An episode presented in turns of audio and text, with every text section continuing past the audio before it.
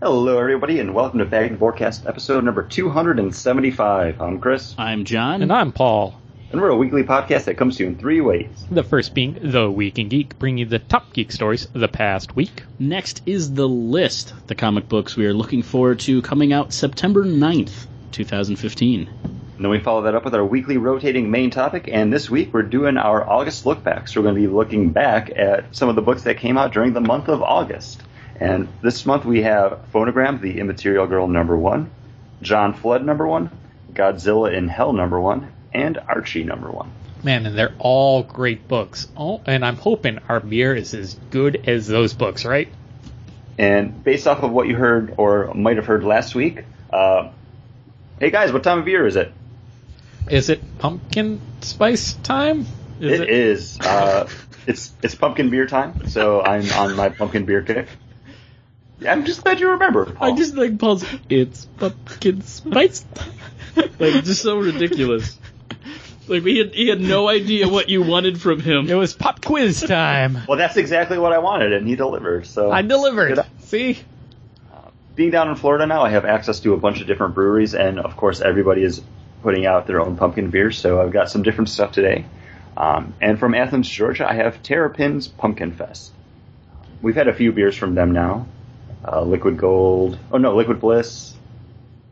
The peanut butter one. I don't remember the name of that. Yeah. bunch of different stuff. Uh, super friend of the show, Caitlin, brought to us. Uh, so when I saw that they had a pumpkin beer available, I was like, all right, let me let me get in on that. And it's not exactly what I wanted it to be. Um, there's a little bit of wateriness to it, and then you get like the pumpkin and the spices on the back end of it. Um, I put these in the fridge just because they just came right from the store like half an hour before we started recording. So I think maybe once it cools down, it might be a little bit better, but right on the front, it's more just like pumpkin spicy water. Oh, Noth- Nothing really stand out about it here. that's too bad. Uh, I'm still in summer mode. Uh, I have, we have, John and I still haven't swap, swapped over to uh, the fall beers yet. Uh, But it's it's now officially September, Paul. I know, to. I know, I will, I And will, we've, but we've done a couple, but yeah, it's too muggy. it's very hot. Uh, so I'm still in. What I really enjoyed the summer were IPAs with the citrus like rinds in it. And, and when I saw this on the shelf this week, I'm like, well, I definitely have to try it out. It's from one of my favorite uh, breweries, Left Hand Brewing, and this is their Homefront IPA, an ale with dried sweet orange peel. And interesting enough, it's uh, a hops for heroes brew, which means all proceeds from this sale of this Homefront IPA are donated to military-based charities. Huh. Uh, so it's it's a collaborative effort uh, with a bunch of different uh, Hops Direct LLC, Cargill. I don't know what that is, uh, but uh, Glass is Life. I don't know where these other places are, but I do know Left Hand Breweries, and I think it's interesting that uh, I, have never heard of this Hops for Heroes before this beer. So good on you, Left Hand, for donating proceeds. Yeah, it's very nice of you. Um, I think this beer had has been sitting a while. Uh, just because it's overly malty, not a lot of hops, and absolutely no orange at all. Uh, I was looking on the bottle for a date to see when it was made. Yeah, Um, I guess we could just look up when they did Hops for Heroes and find out. Yeah, Um, it probably is the beginning of the summer uh, brew, and or you know, at the beginning of the summer means basically March now, uh, because we you know brewers we push they push the seasons. Uh, so Up season time. Woo! yeah. Uh, so I'm thinking this was a better beer when he first got it, but man, it's only been, you know, it's the end of August, beginning of September. You would think it would be able to sit on the shelves a little more, and I bought it from a pretty reputable place. You know, it's not some Yeah. place where the, the store gets really hot or really cold and they keep it under direct light or anything. So I mean, that could have just been a brewing choice too, though. Just make something that they can get out. I mean, not saying like to do it on the cheap, but even Stone had their drink by date line of beers. Yeah. Where it's like you have to drink this within this time frame, you know.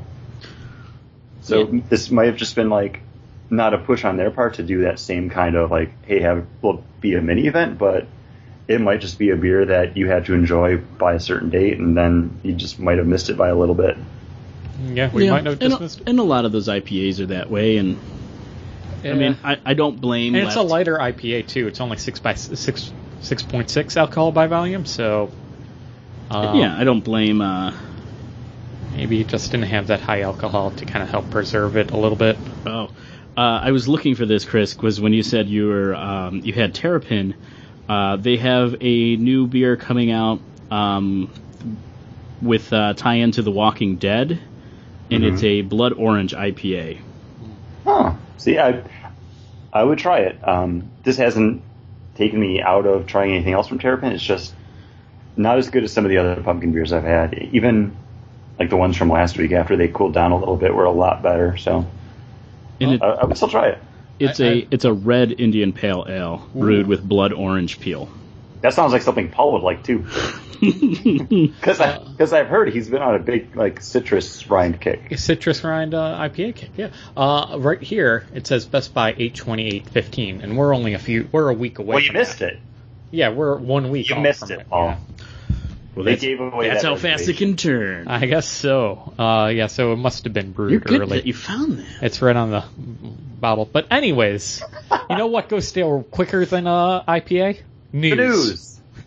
exactly, Chris. Good. I thought I thought that was you asking, and I was ready for that answer. I didn't realize it was rhetorical. Oh, that, Ah. oh man, that is so that is so blurry, and you have to hold it to the right just like oh yeah, to see that. to the light, just right. Just like we have to hold up the news to News, our oh. speculatively len- speculative lens to see if it's worth talking about on the show. John, what is Chris going to be talking about in this week's news? I was going to say something Wait. quite rude, but I've stopped. Thank you. Made me laugh though. Chris, I, I heard something is happening over at Marvel Studios with Kevin Feige. yes, um, Kevin Feige is no longer reporting to the head of Marvel, Ike Perlmutter. Um, this is reportedly due to all the stinks that he's been uh, causing with some of the other Marvel properties, uh, namely Fantastic Four and uh, X Men tie-ins on the publishing side of things, since Fox owns the right to the motion picture rights for those. Um, apparently, the rumblings are he's just not an easy person to work with, and with the budget for Captain America: Civil War being what it is, because while it's a Captain America movie, it's basically another Avengers movie. He's been trying to crack down and get a little bit more pushy with what Marvel Studios is doing. Uh, I'm sorry, which which one, Ike or Kevin Feige? Ike, Ike Perlmutter. Ike Perlmutter is hard to work with, so therefore, He's kind of he's kind of being a curmudgeon. So so uh, Kevin is Ke- side sidestepping him and going right to the source, right to the. Yep, he's now going right up to the head of Disney Studios, uh, Alan Horn. Now, was Ike also in charge of the? Because I also saw articles or headlines saying the Marvel coll- uh, movie collaborative cabal is has been dissolved. The group of like uh, it had Brian Michael Bendis on the team, and Yep. you know, um, yeah, that was actually Ike Perlmutter, Brian Michael Bendis, uh, publisher Dan Buckley, and Joe Quesada. Um, they were basically the Marvel brain trust that would work with Marvel Studios on the movies. Um, they were more like an advisory council Mhm. than like anything to say. They were kind of like the royal family to uh, Marvel Studios uh, Parliament hmm they were there just to be like, hey, no, we we support this, or hey, here's how we think it should be done. And kids should proving yet again go to college because where else would you be able to do that kind of line of logic if you didn't take comparative uh, governments? back So in there you go. Um, I, I think I like our Chris's degrees are worth our degrees are worth it. I like Chris's like glazing right over there. Yeah, back to what I was saying. back, back to the story. Um, I think this is probably the best thing for Marvel Studios. Um, just from what I was able to like glean from the story, it sounds like Ike Perlmutter is just kind of like that old man shaking his fist on the pa- like on the porch. Hmm. Um, Marvel Studios really doesn't need to do anything that he says. They they've got their stuff down pat at this point now. All their movies have been a success, you know, Mhm. give or take like a couple million dollars, but they've all performed. Um, they know what they're doing. They've got everything down right. You, you don't need someone else saying like, "Well, I want you to do it this way," because they they know what they're doing at this point.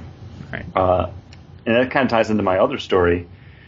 So much so that Chris Evans, even though he's at the end of his Marvel deal, he said if they want me back, they just need to ask. Um, this was announced like a couple years ago, actually, that he was done with Marvel once his contract was up. He wants to focus on other things as an actor, as you know, rightfully should. I mean, at this point, he's been a mainstay in the Marvel universe for like what, like six, seven years now. hmm Yeah. He, he he's free to do other things, but I think that just speaks volumes about what Marvel's been doing, where they still have these people interested in continuing on with their contracts, even though they've been doing it for almost a decade. Well, the thing the, is, the paychecks probably help too. yeah, the paychecks probably help, and also it's not like he hasn't done other things. He was in Snowpiercer. He's been in other he's- movies. he's been in lots of different things. And I think he just wanted to have time to take a bit of a break from all the Marvel. And you gotta imagine this guy's had to stay in amazing shape for mm-hmm. what, the last like six years? Yeah. If not longer. So I'd imagine that guy just wants to eat a donut and be happy. But then again, he loves doing it because you know, remember last uh, the Super Bowl where him and Chris Evan, him and uh, the other Chris, Chris Pratt, were having the bets back and forth to show up at the, each other's children's hospitals dressed in like uh, either the Patriots or the Seattle Seahawks jerseys, and then they're both like, ah, even though I lost, I'm still going to go to that children's hospital dressed in, uh, you know, dressed as Captain America because it's so much fun, you know. So I, I think he they just it's great that they enjoy these characters as much as the fans do. Like And John, what news do you enjoy as much as fans do? uh, I, en- I tried. To, I tried to pull that one. I hope it worked. Well, uh, in talks with Marvel, uh, I thought it was fun. Uh, we've gotten the produc- production title for the Netflix Luke Cage uh, series. And because a lot of times when movies go into production, they don't use Luke Cage, they use another title so people don't know ah, what's going on. famously Blue Harvest for Star Wars. Yeah. Uh, so they titled it uh, Tiara, which goes back to the old Power Man tiara that he used to wear. Um, like the Gambit movie, that production title, they're calling it Chess, like different things like Oh. that. And I just thought, like the chess one I thought was stupid, but the tiara I thought was great, good enough for me to mention. Chest, as in like the chest plate that Gambit wears, like no, the as in chess. oh, as in the game. Yeah, Oh, I, I don't get. because you'd use a gambit Oh, okay. in it. It's okay. a it's a chess term. Hmm. You- So doesn't announcing the fact that the shooting title is Tiara kind of yeah, you know undo the fact that you use the shooting title for it? Yes. Um, They did uh, just recently say too that uh, Misty Knight is going to be in it, and they've been talking about a couple villains that might be appearing in it. So I- he, Which Based on that announcement, I really hope they go like full on heroes for hire almost with it. uh, I do as well. Yeah. Like I, I want to see that freelance like vigilante, like especially spinning out of um, Daredevil because people know that there's vigilantes out there now, and you have Jessica Jones on the forefront coming out sometime within the year, hopefully, uh, who was an ex vigilante or superhero. Don't know what she's going to have been capable of yet. Uh, I I'm really digging this little corner of the Marvel Cinematic Universe, even though we've only gotten like a glimpse of it so far with Daredevil. In uh, season two is already being filmed, and they have put up some pictures too of um, Punisher. Uh, and, Yeah, uh, him in front of like all the guns. Uh, he teased that, yeah, but there's been a couple other ones, and he's got that kind of um, marine haircut, real close crop to his head. But yeah, the the the Twitter picture he put up of him, like hard day at the office, and it's just like a wall of guns behind him. It's fun. Yeah, I was looking up one other thing because I just remembered it happened. Hold on. Well, you look that up. Can I talk about uh, what Richard Donner said about Goonies? Yeah. Uh, talking about movies, Richard Donner said that uh, in 2016, 2017, he's hoping to bring a film interactive experience to all the Goonie fans out there. Uh, he's it's a brainstorming. He's in the brainstorming uh, mode right now. In an interview with I think um, Hollywood Reporter, it was just him being like, "Yeah, I'd really like to do a something with the Goonies where it would be almost like Sleep No More." And I had to look up what Sleep No More was, and it's a basically a theater production where the audience is led through a building and the scenes play out in front of them, but you're free to roam to any room of the theater that you want. Uh, Sleep No More is a retelling of Macbeth, and it happens like in a five story like hotel. And each room is done like uh, there's a room that's done up like a cemetery, and so all this all the different rooms are different scenes, and you can basically walk around and interact, pick up things, but you're not allowed to talk, and, and just kind of experience it. So I think uh, This sounds awesome. It sounds like it would be a pretty uh, immersive experience. Um, sounds like I'm going to be on my feet walking around a lot. I'm going to need something to keep my sugar up.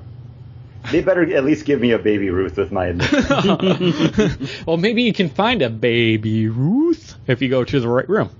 Can I Uh. climb through a fireplace at any point? Uh, I would hope you would have to.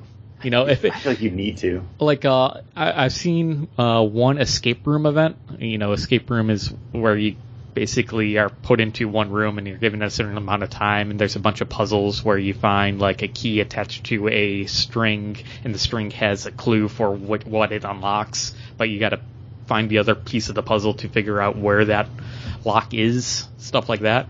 Uh, so and, and people have you sometimes you have to crawl through like little like secret tunnels and everything, and those kind of puzzle experiences. So they mash See? up.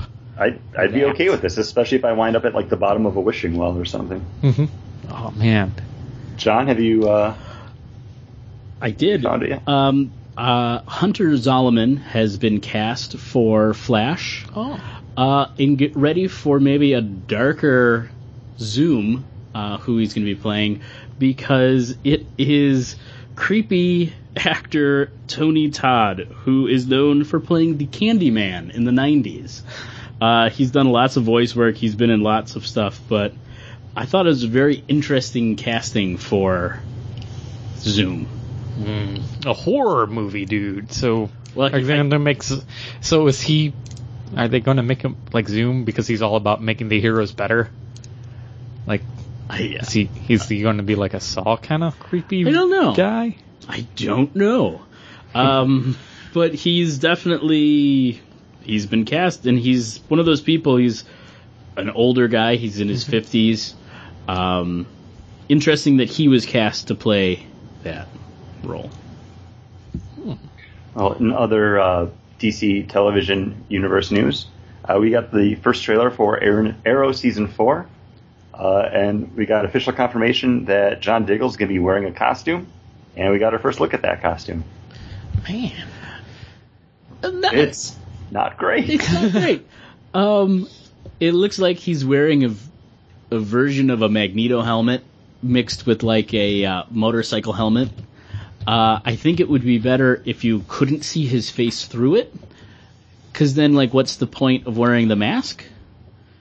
Uh, I think the the mask would look cooler if it had like glass over it. Yeah, that's pretty awful. what? What? Okay, so Diggle's just Diggle, right? Yeah. Like he's not. there's there's word that they like might like start referring to him as like Guardian or something, and Uh huh. I, I think that would make sense. I mean, especially with the helmet now. I mean, he's not walking around with a shield unless he joins the cops. But he also just looks like he just is wearing his normal clothes that he wears on the show and just put a helmet Yeah. on. Yeah, he's wearing like a motorcycle style jacket, and uh, got a weird, yeah, Magneto style, very metal helmet. Yeah, Yeah, yeah. I don't know. Like I'm, I'm not a big fan of it. I still like the show. I'm still looking forward to season four, but Yeah. hopefully they they trim this down or something over time, like to get sleeker or something like, like Ray Palmer like makes him a different one or something. Yeah. Uh, hmm. That- it, Definitely is a very silly looking. um, what other news did I have? What did I mention to you guys that I had? Anything else? I think that was about it. Yeah, yeah, because you mentioned the same thing that Oh, Chris yeah. mentioned. So Yeah. Um, Yeah. Only other thing I had was um, Airship Syndicate, the video game company um, headed by comic artist Joe Madureira, is actually going to be launching the Kickstarter for the Battle Chasers JRPG uh, in a couple days. It's going to be coming out on September 8th. Um, I don't know what like console or computer or iOS, Android, whatever this game's going to be on, but as a fan of the comics from the late '90s. Uh, this is something that I actually will probably be watching, and if it's going to be available for me to play, or even if I get like a cool like prequel comic book or poster or something for like donating to the Kickstarter, I definitely will. Like this is one that I I want to help out with. Now, Joe, he was involved with uh, the uh, what the Apocalypse game, what Darksiders. Yeah. Yep. Yeah, he, um, and some of the other people actually from Vigil Studios are working on this game as well. Hmm. And it is a JRPG style game uh, taking place in the Battle Chasers universe. And JRPG being Japanese RPG, so think like Final Fantasy type. The old school Final Fantasy, right? Like turn based, Yep. not the Yeah, a little bit more turn based. not not the one that we got recently. Yeah, like Chrono Trigger, Yeah. Final Fantasy, Mhm. like Secret of Mana, like that kind of stuff. Cool. Is that is that all we got? Yeah, I think, Yeah. I think uh, that's enough to look forward to because we have to look forward to the books coming out this week, right, John? That's right. And I'm looking forward to a book that I've been enjoying for a couple years now, and that is uh, the Luther Strode saga. And this is uh, number three of the Legacy of Luther, Luther Strode, written by Justin Jordan and art by Tradd Moore. Um, I made you guys do uh, trade and policy for this. It's a book that I've been continuing uh, in on, and uh, this is feels like it's going to be the final chapter for this book. Yeah, because how many times can they blow up meat puppets? Quite a bit. I was gonna say there's a lot of meat puppets that have been blown up. uh, over the top action kind of fun book. Um, there's nothing really.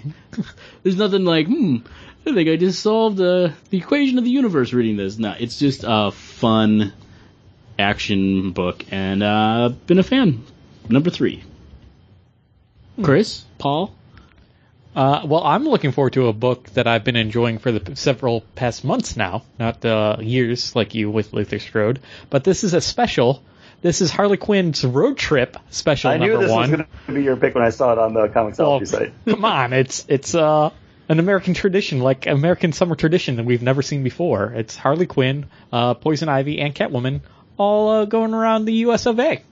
As it says on the uh, DC Comics website. So, uh, written by Jimmy Palmiotti and Amanda Conner, and uh, art by Various, because this is a 48 issue spectacular, 48 page issue spectacular. So, See, that sounds kind of fun. So are they going to be going to like a bunch of different places? Are we going to see them? Like, is each like road like like ho- pit stop going to be a different story? Uh, yeah, I'm hoping so, and I'm hoping that they go to the world's largest ball of yarn and just can't pull Selina Kyle away. I, you know, I'm just excited for wacky adventures like that.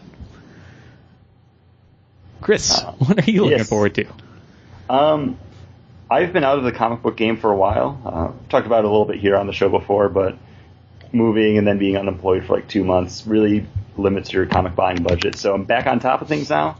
So I'm starting to re-explore my back catalog of books, um, and I'm j- I just started off by buying the like my core titles, like the books that I have to read. And even though I spent some time away from it, and I kind of poo-pooed it a little bit um, with the relaunch, uh, I'm looking forward to Batman number 44. Um, I wasn't a big fan of heading into the Jim Gordon Batman, but then we got that first issue by Scott Snyder and Greg Capullo, and it, it, it sold it to me. And I, this is something I've been looking forward to for a while. Uh, they just introduced a new villain with Mr. Bloom, and we're actually going to be getting a little bit of his origin in Batman number 44, written by Scott Snyder with art by Jock. ooh, one of your favorites, Paul. Mm-hmm. One of Paul's favorites. And, And while I wasn't a huge fan of, yeah, I wasn't a huge fan of uh, Wytches, and I attribute that more just to the subject, Mhm. uh, more than like the art or anything. So uh, I'm looking forward to seeing Jock over on Batman. Well, the Scott Snyder started his run with Jock uh, with Detective Comics. Yeah, So it's it's good that they're you know that's where their working relationship I think started. Then you know went to Wytches, and now that they're all they're back on Batman again. That is fun. That'll be good. That'd be good. And you know what else is fun? What else is fun? Dramatic readings. Oh, And now, a dramatic reading of Superman, Red Sun, page 11, panel 2. Sputnik 2 weighed 5,000 pounds. And that was a dramatic reading of Superman, Red Sun, panel 11, page 2. That was very dramatic. How about this beer, Paul? Thank you. And what a beer! This is Founder's Ridiculous 2015 Imperial Red Indian Pale Ale.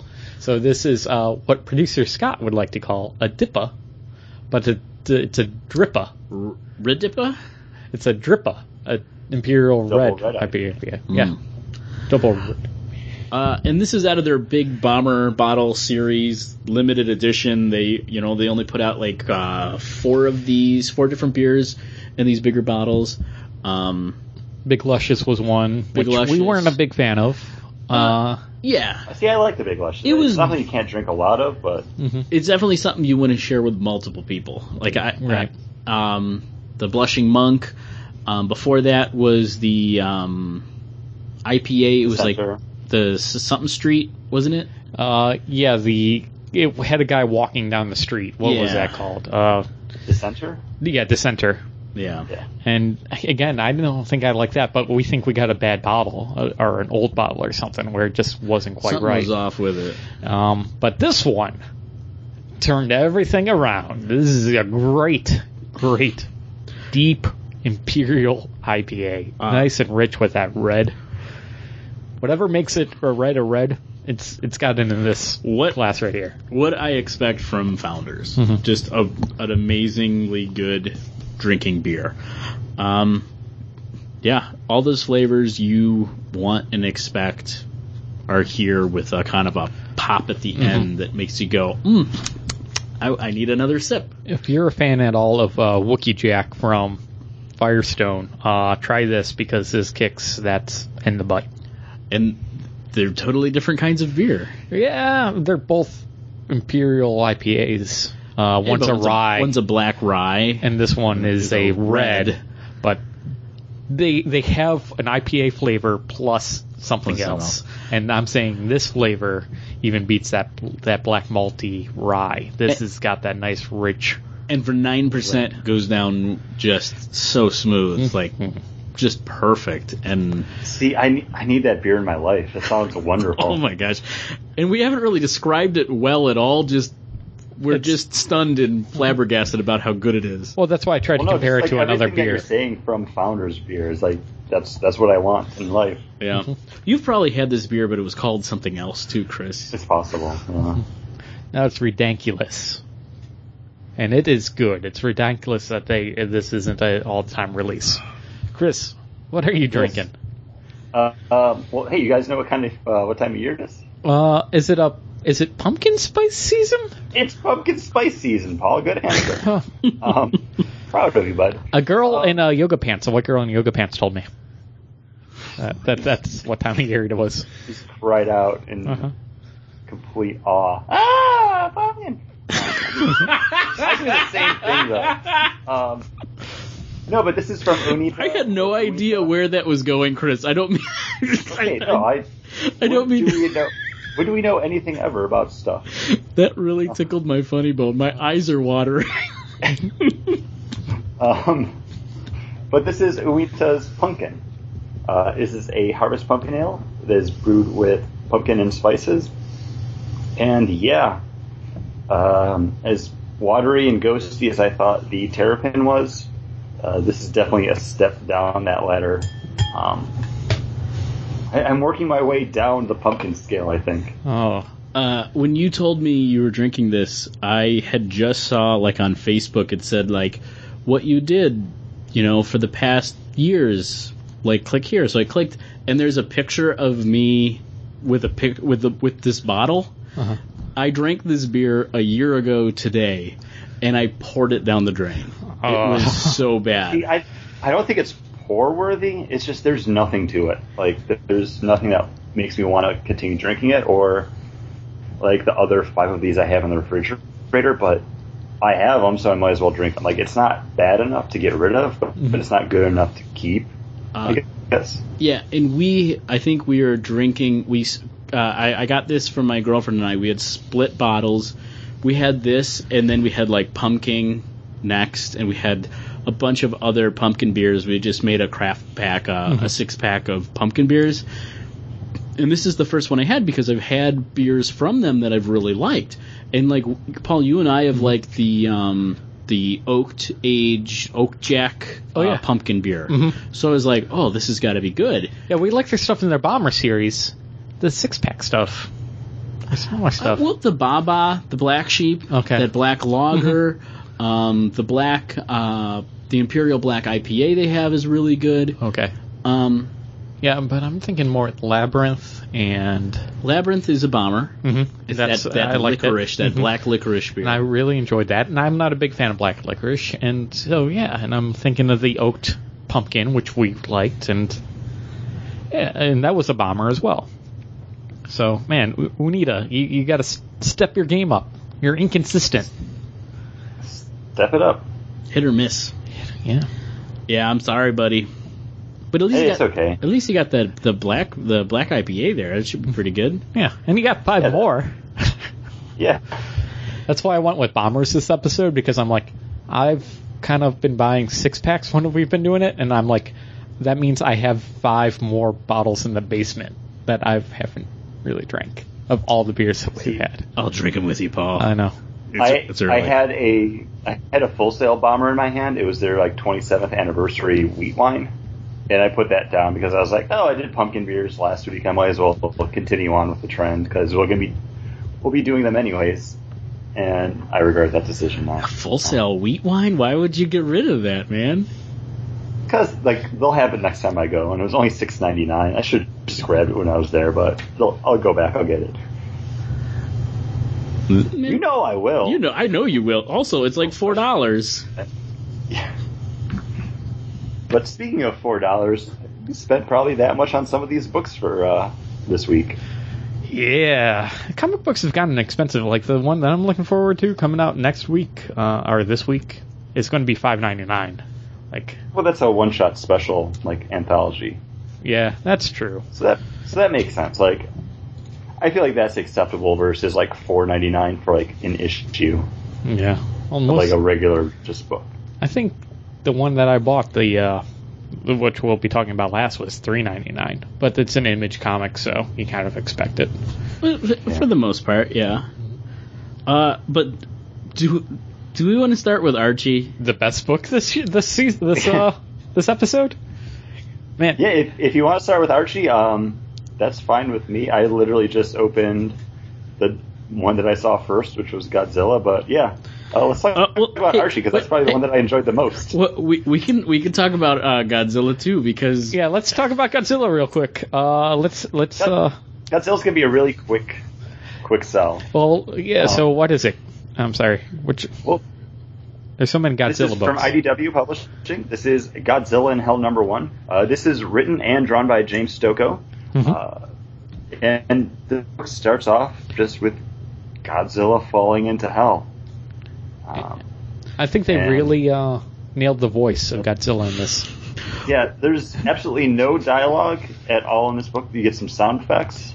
Um, Godzilla fighting a giant vagina monster. Uh, because he's in the And, like- first level of hell, which is lust. He's in, he's in lust. Uh, and then like millions of little like people.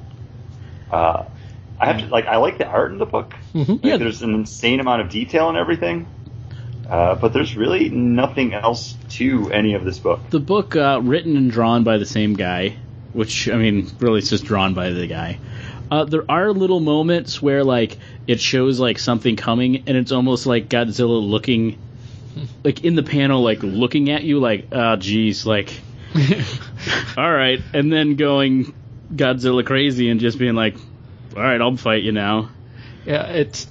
I like the huge sign "Abandon all hope, ye who enter here," and Godzilla being like, "Well, screw this sign. I'm gonna atomic breath it." And then the powder rubble, uh, the smoke that comes out of it is lust. You know, it spells out lust. And I'm like, "Huh? How is Godzilla going to battle lust?" Like that one, like just at the bottom, Yeah. like he fights that thing, that that thing, Well, and just has that I mean, look the- towards the camera, almost like The book that- definitely delivers on what it said. Um, I picked this for my uh, list pick a couple weeks ago because this book's actually from July, but like I said before, I fell behind on my buying books, and this is one that I wanted to check out and talk about. Uh, and I Um, was looking forward to you checking this out. Each issue is going to be Godzilla fighting a different monster in a different level of hell.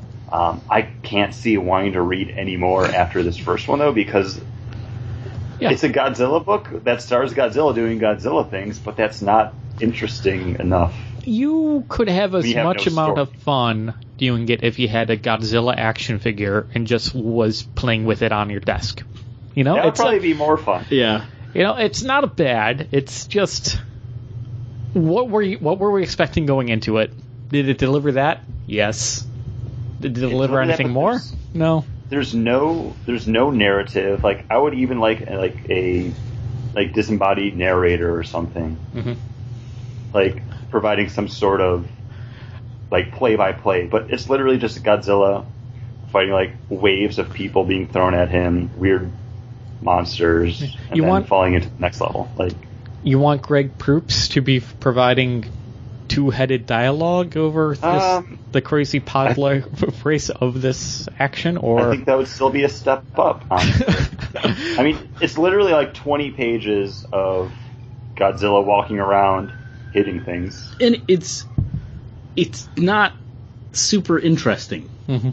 Like you're just like you're just That's you're why just- you need something else to it. Yeah, you're just flipping through, going uh huh, uh huh, uh huh, uh huh. Oh, that's kind of cool. Uh huh, uh huh, uh huh. do you wish it was like one of the like evil science? Was, was there ever an evil science? The, the scientist that I'm assuming built Mecha Godzilla, right? There was a there was a Mecha Godzilla at one point, right? Yeah, but I It mean. I don't, Maybe he's in hell and he made a wager with the devil, saying that even the devil can't defeat yeah, I Godzilla. mean something that would be like that guy crushed me like a hundred years ago. That guy is gonna anything you throw at him, he's gonna smash. The, yeah, that would be more interesting because it would give you some type of dialogue, some kind of something to it. But then again, it's Godzilla. How much dialogue do you really want? I don't know. Uh, I need at least somebody else. Like, if this was done more like the Divine Comedy, where you've got like a Virgil like guiding Godzilla through hell, I think that would be cool. It's just like this old poet being like, "Yeah, Godzilla, I don't know. Look, there's a reactor," and then you get Godzilla going to go fight it. Like, give me some sort of like point of reference character almost. See, if they if this was done with Gamera and he was saving a child and bringing it through hell, like that would be more that'd make more Oh sense. yeah, he's a friend of all That would- children. That would work. He's also full of turtle meat. It's Yes. very true. Now, on the exact flip side, Chris, you picked up On- on a Archie number one. I was another book that I was kind of like iffy on reading. Um, I know I've read Archie comic books before. I don't remember how old I was or anything about it because it's it's Archie. Like Archie just kind of carries that um, stigma with it. Like, oh, you like comic books? You don't read Archie. This this is Uh. the book that made me go, okay, I know a lot more about Archie than I thought I did. You know why? Because nothing's changed with Archie. No, and that's the thing. And um, this is Archie number one. Um, actually, I, I think this is technically considered all new Archie because they're still doing the other Archie book. Mhm. Uh, this is written by Mark Waid with art by Fiona Staples, two creators that we love Yep. over And on like they, stuff like Daredevil or Saga. they just prove that they can just write whatever they want, do whatever they want together, and they, they pull it off. Yeah, and it, it was nice seeing Fiona Staples on a book that doesn't require her to draw crazy alien penises. Uh, Well, we never know what book Jughead. this book has it has a lot of heart to it, and it just it starts off basically just with Archie introducing himself and his life to you. And even though like John, you said like you know you know about Archie, you don't realize you do until you start getting that intro, and you're like, I know all these characters. I've seen them like multiple times. I might not know their names or like everything about them, but everything is instantly recognizable. And this book really sells itself on that nostalgia Um, even heart. if you have no, No. affinity for it. yeah, that you didn't know you had. um, yeah, and then that, like on the back they have that throwback to that super old Archie comic too. Yeah, the very first uh, Archie comic from like Pep Comics number 22. And I Um, read that and I was like, this is terrible. I Call me Chick. I I didn't read it. I just thumbed through it and I was like, I'm glad I'm not reading this right now. um, did you read the introduction by Mark Waid? I did. No? Oh, I did not. Okay, um, it's a quick read. I mean, it's basically just like a short letter from him about the book. And I think he summed up everything that I was feeling about the book perfectly because like once you strip away that faux nostalgia that Archie presents itself with, it basically comes down to the fact that no, Archie is just like he's an everyman. He's just a likable mm-hmm. guy, and I, I, think that it really shows through in the book. Um, I never imagined myself buying an Archie book until I saw that they were putting out a Mark Waid and Fiona Staples book. Um, I figured I would at least buy it for the first issue just so we could talk about it on the show here. Uh, this is something that I actually want to pick up number two from, though. Yeah, I was. I uh, I think I clicked on purchase, and I think it's sitting in my cart right now to to buy it when I buy Num- some other number comics. two. Yeah, because when you get to the end, and then I'm like, wait a second, I'm not logged in as myself here, so probably shouldn't have hit buy now. um, yeah. Uh, if you, I was going to say, if you didn't buy issue two, I would probably just wait and buy it in trade so I could read them all at once. Mm-hmm. It's a fun read, as we said. It's got heart. Uh, I do have those moments where I'm like, well, that kind of looks like Marko, or that kind of looks like, you know, I can definitely tell that this is Fiona Staple. She's got a very yeah. specific style and layout and color palette and all that stuff. Um, Even like the facial expressions, like some of like the the students, like they all look different. Like they, everyone is very distinct um, and stand out, but you can tell it's her style. And yeah, she's just yeah, she's just got a way of make every character looks different, and they have that hip kind of look to them too. Um, yeah, really good breakout character, Jughead. Yeah, yeah. Uh, Jughead's a stand-up guy, and I never knew that. I don't know. I don't know if he's like that in regular Archie books. See, I think in the regular Archie books, he's just always sitting around like eating cheeseburgers or something. Like, I think that's just like the character. Well, he's always that. Like, like I said, I've read Archie. I can't tell you anything about him. He's the guy that's always. He's always like, I'll I'll gladly pay you Tuesday for a hamburger today, no, right? That's Wimpy. no, that's from, Wimpy from Popeye. they both like eating and cheeseburgers. But it makes me interested to read that all new uh, Jughead number one coming out soon. There's such, who's writing yeah. that though? Uh, I don't know, but it's on the end of the book. It's, yeah, I'm, I'm, trying to flip through it quick to yeah, get to that. Through it quickly, um, and it's I, like what's I, on our, what's on Jughead's mind other than cheeseburgers. Okay, well it's mostly cheeseburgers, but uh, it says more than burgers, but mostly burgers. Oh, uh, Chip Zdarsky. Chip Zdarsky and Erica Henderson. So yeah, like it's coming out next month. Something that I would probably check out based off of this. Yeah, I probably probably would too. Yeah, uh, it actually kind of. Give it, oh, go ahead, Chris.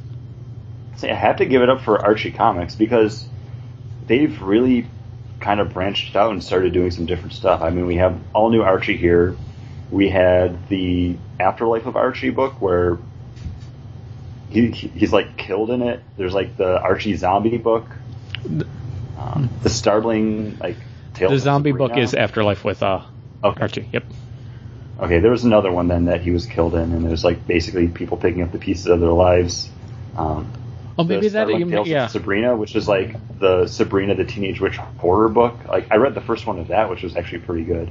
Um, good on you, Archie Comics, for trying some different stuff besides just putting out those little digest-sized books at supermarkets that parents buy because they want to get something for their kids, you know. And I'm uh, sure people read it and enjoy them, but yeah, it all kind of. I like that they're trying this. Yeah. And and that's what I was going to say is like after reading this, it makes me kind of want to check out Afterlife with Archie, um, because it it okay they did a great job on that. They got some good artists on that with uh, Francesco Francavilla and Jack uh, Morelli.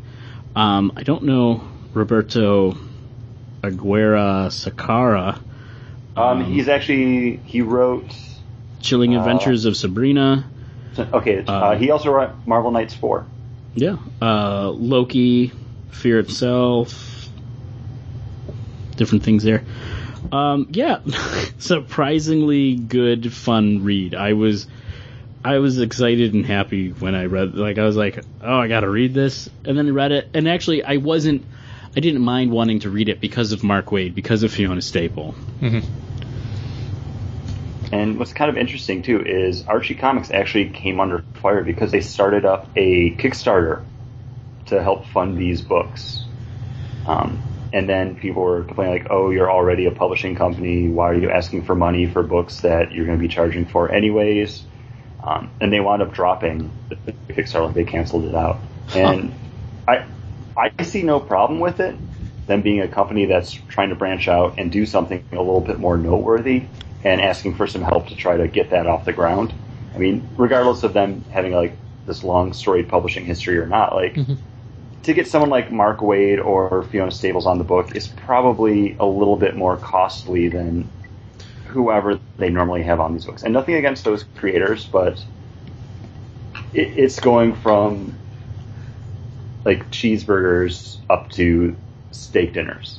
You, Yeah. you got to invest a little bit more into it. This is one of those things when I, you know, I'm a comic book fan. It was before I started the podcast, but people knew that I liked comic books. And like a girlfriend's mom came home and gave me like an Archie digest that she bought at the grocery store. And like I thumbed through it, but I was like, "Oh, thank you." Like I like comic books, but I don't read Archie. But thank you. Yeah, that's a comic book. I I think sometimes uh, these publishers will, especially in the board game world, um, they do Kickstarters, and it's almost like a marketing ploy itself. They get on Kickstarter, they show what's going to come up. They they get to like introduce some of the artwork for the board game. They get to talk about the board game, and it generates buzz more so than I think they get more out of the buzz that having the Kickstarter generates than the actual profits or money. Uh, and it also shows how much interest. So it's a great way to gauge interest and also to start that publicity train going. Yeah, and I but I, I really think also is they wanted to take Archie out of the 50s. Yeah, but they've been doing it with Afterlife, the zombie, even uh, what four or five years ago now with the whole like the uh, where they actually he did marry Veronica, and then like a couple months after that they did the well, what if I married uh, Betty instead? Uh, they did the whole update thing where he's Yeah, but who read those? there. were- There was some pretty good buzz there's, about it. There's a little bit of buzz, but ultimately It got we some go critical. we go you know, we go oh that's funny and then you glaze over it Mm-hmm. you're bringing in one of the biggest uh, one of the biggest powerhouses in in comics Right. you know mark waid on an archie book.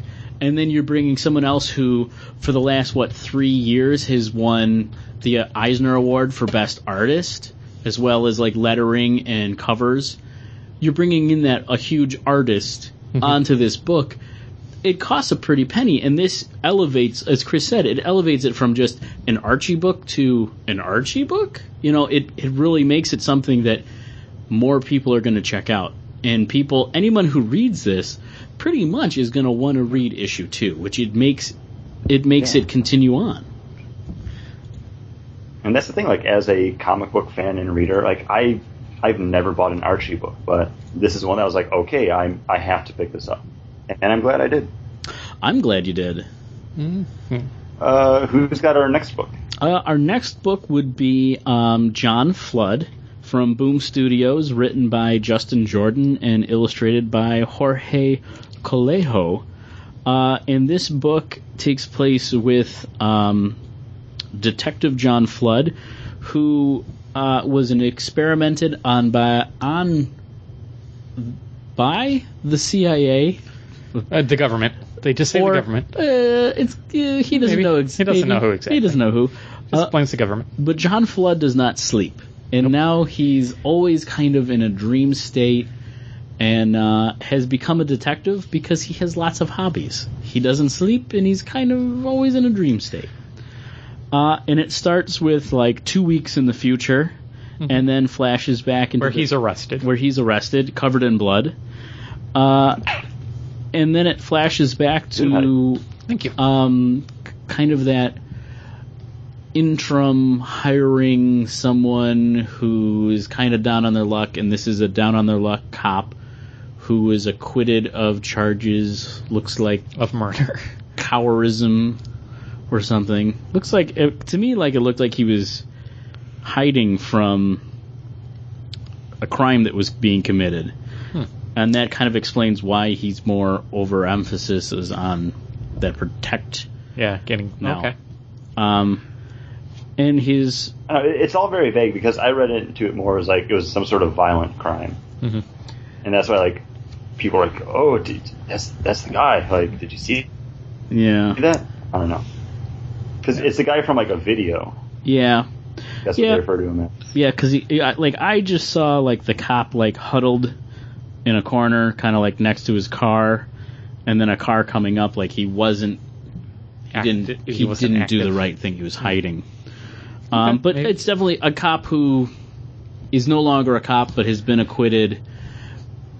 People aren't too friendly with him, and he's getting tested to be John Flood's Assistant. assistant, new assistant bodyguard. Who knows what? Yeah, his John Diggle, Um, and and like the story centers on John Flood actually trying to create the perfect environment for a serial killer to come to their town because he has no pattern, and that's the pattern. Yeah, he's trying to. In the center of it, he's trying to solve a serial killer killer's crime. Um, I enjoyed the book. I thought it was fun. The art matched matched the tone of the book. Uh, See, the thing is, we know it's a serial killer because they also, in between John Flood's story, it is interspersed with the story of the ser- serial killer going around and killing everybody at this hunting location, and then suddenly in an RV with uh, this one guy. At the you know, tied end, up at the because he's end. because he's seen the what Yeah, the viral video. John Flood leaked for him. Mhm. So what's interesting is, I- you know, I almost wish that because they keep on playing. Well, is John Flood crazy? Is he just nuts? You know, every character's kind of responding to him as we're nuts. If we didn't get that serial killer interspersed, then we would, the reader would be in the same mindset as ev all the other characters. But he- Uh, he for kinda- me, I can I can easily put this into perspective for you because when I was reading this, I decided for myself that this reads like a Keanu Reeves movie. I can see Keanu playing John Flood, yeah, I could see that. and then everything kind of falls into place, like just with the character and like how everything's delivered. it's This it's is a it's, a that- Keanu movie on page. it's that crazy eccentric genius. You know, it it's like uh, I liked it because it kind of reminded me of um, Psych. Okay. You know, yeah. that's smarter than everyone else. Like that kind of detective. Like, oh, he wasn't gonna shoot me. Like you weren't gonna shoot me, right? You know, like that. Mm-hmm. f- there's a fun to this book, but at the other end of this book is a stone cold serial killer who's now coming after the mm-hmm. fun detective. Oh, no. You know, like, well, you only you only told me to investigate your wife. You didn't tell me not to tell her that you had money hidden all over the place. You know, like those kind of character who doesn't see the line that everyone else would see. Mm-hmm. Like I went to you as a detective to follow my wife to see if she was cheating on me, not tell her that I have money hidden. You know, like Yeah. like that. I I like this book. I thought it was a lot of fun. I definitely plan on picking up issue number two. Hmm. See, I don't know if I would read number two. Like, I think I got enough from number one that I don't feel the need to delve any further deeper into it. Yeah, I, I'm kind of the same Un- way. Unless you like, oh man, number two is so good. Like, in which case I would check it out. Yeah, uh, I'm interested to hear what you say about it when, kind of like what you were saying with uh, Archie. You know, when we hit the trade. You know, I can understand that. yeah, I, I think this would read better as a trade, especially since it's the start where it's two trains that I have to collide, and it's just the prep work right now. Well, Yeah, you're just seeing them get onto the same track at this point. Mm-hmm. well, maybe expect a trading policy in six months. Yep. Looking forward, or maybe not to that. oh well, then our uh, fourth and final book is a Paul baby. Uh, yeah, I picked this up because uh, it's something that I knew Chris would want to read, and Jamie I McKelvey thank you for that. and Kieron Gillen, uh, their work together, I'm always interested in, and sometimes I, I really enjoy their work. Other times it hits me kind of like Phonogram does, uh, where it's just I'm not in that niche market, that music kind of uh, that Wiccan and Divine kind of market. Yeah, It's like the subculture behind the subculture of like the comic book. Right. And, and uh, in Phonogram, uh, this is a world that they've been uh, Jamie McKelvey and uh, Kieron, Kieron Gillen's the writer. Jamie McKelvey, Jamie McKelvey on art, uh, is a world where music is has a magical ness to it. There's there it's not just it doesn't the reason why music connects with people when they hear it isn't just because there's a uh, you know it's talking to our subconscious. It it literally is through some sort of magical means.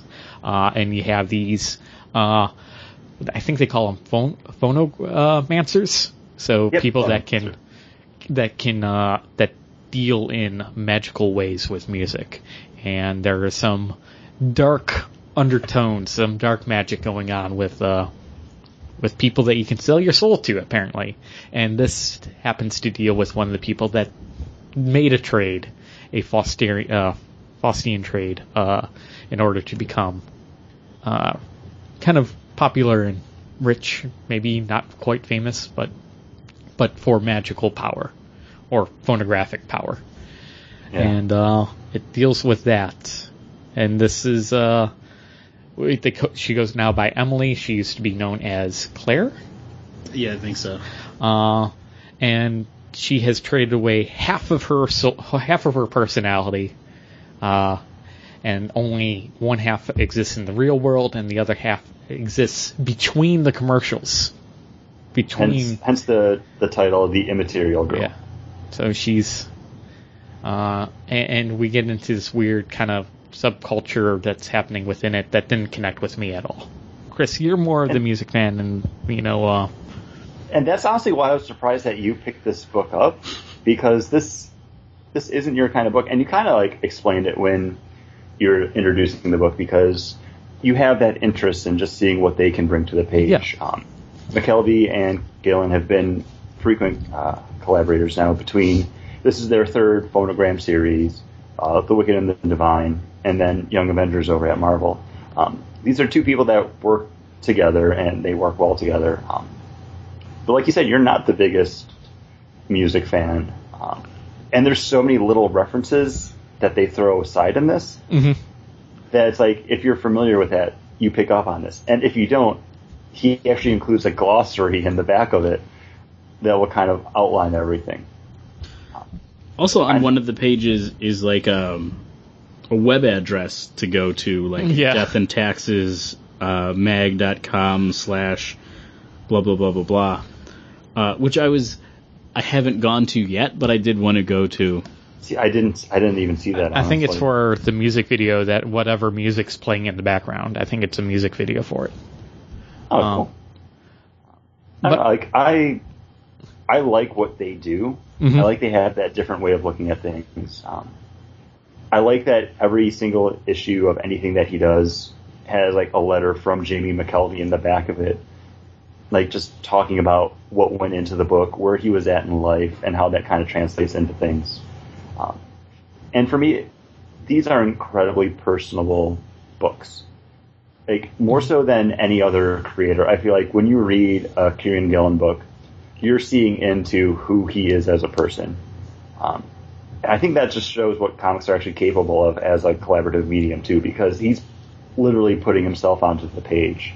Um, more so than I think you would get from like some regular like superhero comic books. But Paul, I'm surprised you didn't like this one more because they talk about Taylor Swift in like one of the backup stories. Yeah, one of the backup stories they do, and uh, and it's a curse song that uh, reminds. It's basically he's playing the song over and over again because it reminds him of an ex girlfriend or maybe uh, a uh, a former lover, I should say, because we don't know if it's an ex girlfriend or maybe she passed, and that's what makes it cursed, which is interesting. Well, it's not. It's not just like reminding him of her. It literally brings back her ghost. yeah, because it's Like when he hears it. yeah, but you know, metaphorically, you know, for No, like physically, like the ghost is appearing there. Yeah. And the, but I can understand it on the level like, okay, well, I can see that, and then in the comic book world, that's what happens there. Um, Did you guys read Phonogram? The first, no, no. But this is standalone. I have, um, it's on my list of things to get to, especially now that I've read this one.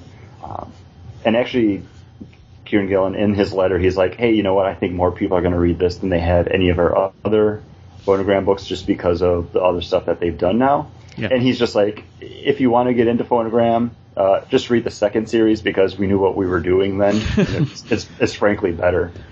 Um, because this book I didn't, I didn't like. I couldn't get into, and I, it's because it's not what I'm into. I'm I'm outside of this world.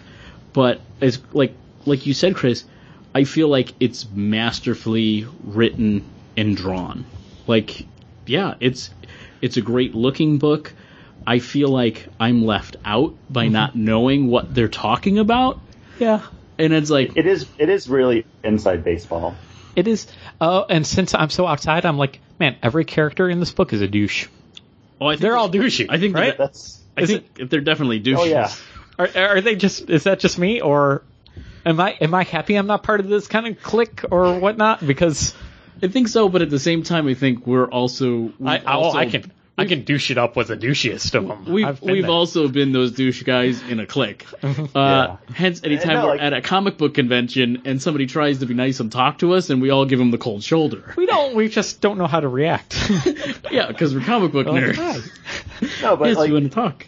as, as someone that you know used to go to a lot of shows at just like different uh, like venues and stuff around Buffalo, like that's basically what it's like. You see people that you see at all those concerts, and you're just like, oh, it's that guy. Mhm. Like everyone has their own like Like- stature almost in the scene. That's Indie Dave. I'm like, oh, it's a prime example of it. um, and I, I don't know, that could be what actually really draws me into the Gillen McKelvey style of books because, I mean, honestly, they're all pretty similar. I mean, just aesthetically, Mhm. style wise.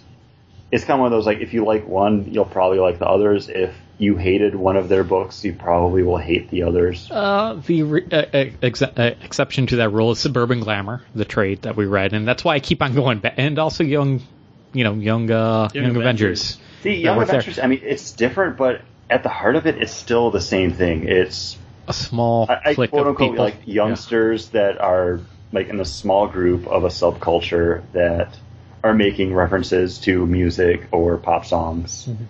like flippantly like in in one hand like you have that story and they're wearing tights and then on the other one they're using that music for magic like Yeah. But the Um, characters in Suburban Glamour and also the characters in uh, Young Avengers, not as douchey. Uh, and I also feel like like Wicked and Divine is something that you can follow into, and there's the same kind of you know like music and these kind of celebrity and this stuff. Mm-hmm. You can fall into that and understand that. Where like this book, it was like this book is definitely not for me. this is I am I am a few steps out of this, and I'm I don't even know like It, I don't know who I could recommend this book to, Mhm. but I definitely know the people I could recommend like Wicked and Divine to, and say you should really check it out. This is an amazing book. If I knew somebody who was who would like this book, I would definitely say you should check this out because it is if you're into these things, the way it's written, you would get it.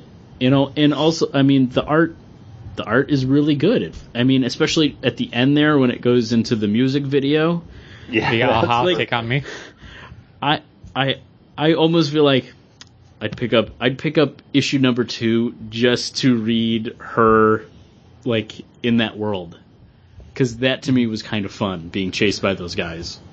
No, I. This is something that Paul. I'm glad you picked up because it's a series that I've wanted to pick up and read for a while now, but it's it's on the back burner, so I haven't had the need to. But now that I've read like the first issue of the third series here, I want to read the second issue of this, and I know that's going to make me want to read those first two. So I, I won't subject you guys to doing a trading policy of one of those two, but um, right. John, if you want to at least flip through issue number two uh, to see more of that that art that's taking place in uh, Take on Me video, like you'll be able to at least. I will. And didn't Paul? Didn't you buy Chris the phonogram for his birthday? No, Suburban Glamour. Suburban- Yeah, he got Glamour. Suburban Glamour. Right. And I enjoyed that. I enjoyed But that was Young also Avengers. just Jamie McKelvey. Yeah, yeah. Because you can't, because for when I was looking for Phonogram, the first volume, like I couldn't find it, you know, out because it just was out of print at that one ti- at that point in time. Uh, but man, you could pick up, you can still pick up Suburban Glamour, uh, which is, I think is really fun and really good. Yeah, Uh, I agree. But yeah, I was. It took me into the very end uh, when she goes into the uh, the unlikable character goes into the uh, music video world, and the other character comes out, and I'm like, oh, so it's kind of like uh, kind of like uh, Madrox in a way, where a different personality now takes over, which I think is interesting. I like the, I like the moment where she was like, "Oh, I think I sold off the wrong half of my personality," and then like like the other half of her just like looks through like the TV screen afterwards, and she's like, "Really?" Mm-hmm. Yeah. I think you did too. But yep, they flip flop. So that makes it interesting.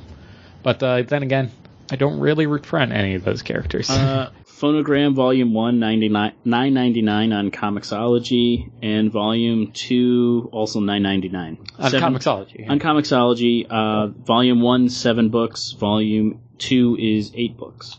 Wow, yeah, but this I also that's was really good though.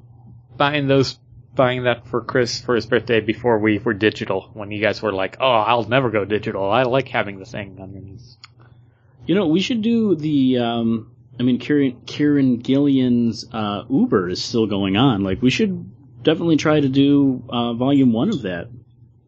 Yeah. Well, it's uh, you know, not to spoil anything, but it's Chris's pick coming It is. up. So It is my pick for uh, this month, so yeah. I don't have anything like that I've picked up recently that I could bring to the table. Um, I was thinking about uh, Batman Year One, Volume Two, because we haven't read that yet. But I don't know, it might be good to do something a little bit different. Mhm. But I think, uh, do you want to do power rating for these books? Uh, I think everybody agrees Archie number one, top of the stack, Yep. right? Uh, John Flood, number 2. yeah, yeah, I agree with yeah, that. I did phonogram number two. I Well, would yeah. do That's- phonogram three, and then Godzilla. Really, ah, it's See, I would, I, I think I enjoyed Godzilla because I, it wasn't much of a read yeah. because I could just flip Yeah. through. Where it's like, oh, I got to read these books. Not that I have to, but uh, you know, you're just trying to read books. Sometimes, kind of, you know, go over them for the co- for this uh, for the show kind of quickly, and you're like, wow, this is great. God- Done. Godzilla Boom, was kind of the cotton candy of uh, the look back books because there's nothing to it. So by the time you get to the end of it, you're like, oh, that was kind of enjoyable, but I'm still hungry. Yeah. It's kind of like when you get homework and you're like, oh, you got to do all the questions on page seven of your workbook, and it's only one question, and you're like, oh boy, only one question. Uh, yeah. I like I sat down and said, okay, I got to read these books, and I did this last night. I was laying in bed before I went to sleep, and I was like, well, Godzilla. Like I went, and then it was like Archie. Archie's great, and then I read Phonogram, and I was like, wow, this is like it's almost like heavy because Mhm. it's it's almost like trying like. It's like uh, in Beetlejuice when they're like, "This is trying to read stereo instructions." You know, it, it had Mhm. that feel like this isn't for me. I'm just kind of It's not getting clicking with through for it, through for it. But yeah, so Archie, John Flood, I think Godzilla in Hell, and then Phonogram. And not to take anything away from Phonogram, it's just not for me. Well, that's okay because I'm going to switch my power ranking now because I had Archie Phonogram and then I had John Flood and Godzilla. So I'm going to switch Godzilla and John Flood because fuck you, John. Yeah. That's what happened. That's gonna- that is that's what gonna do it happened, for, uh, Paul. this episode. You should be you should be the commentary in Godzilla, Paul. Ooh, a nuclear power plant? Nope, it's a monster. That's, what, what happened. That's. I think that's the episode title too. Yeah. but make sure you uh, rate and review this episode over on the iTunes. Find us over on the Facebook. We like those new likes. Uh, we always want to hear from you guys, and that's a great way for you guys to let us know what we're doing that you like and don't like. Mm. Paul, you- did you look into those numbers for? Uh, No, not yet. I I'm lazy. He, he's been trying to salvage episode number 274, which will hopefully be up. It'll be up tonight. Or and- 275. yeah, and then uh, Tuesday this will go up. Nice. All right, and that's the plan. and and you can always email us contact at bagnumboardcast.com or individually John, Paul, or Chris at bagnumboardcast.com. Uh, and find us over on our website. Look at our show notes and check out Parks and Wrecked, Chris's side project, which has been a lot of fun. And if you Um, want, I, I'm having a lot of fun doing that. Uh, recently, I stopped doing the news for the show and just focusing on doing that as blogs, which makes it easier to do blogs because I'm not constantly like rehashing the same stuff that I'm about to say on a weekly episode. Uh, it's fun. I like it. It's all about Disney. Uh, also, you should look into. I just found out there's a Disney CEO that now lives in Hamburg, who's Huh. who went to um, one of the the high schools out here. did not know that Yeah, I guess he's been real active in the Hamburg. Uh, school district, no, just like the Hamburg anything. Like Town? he helped put on like the fair and everything. which is which, Yeah. Hamburg, which is a, a suburb of the city of Buffalo. Yeah. Yeah, it's the York. most suburbiest of suburbs of Buffalo. And uh, crazy. check out our producer Scott's show, Western New York Brews, our WNY Brews. Oh, he owes us a dollar now. What? Paul would have mentioned a lot more if he had known there was a dollar in it. I just saw money signs pop into his eyes. Like this guy owes us a dollar. oh, I thought he wanted like a dollar per episode or something. Like you had to subscribe somewhere, and I'm like, what? no, because we mentioned his show. He owes us a dollar. Oh. Doesn't owe us anything. We still owe him for all those episodes that he did. All 55 of the first episodes. Uh, he got a lot of beer out of us. But he also chipped in with the. He, he was on the rotation. He, He was part of the show. He was part of the show. Yeah, would provide. All right, let's get out of here before we rehash old, old uh, spreadsheets of who owes what to who. I don't even know.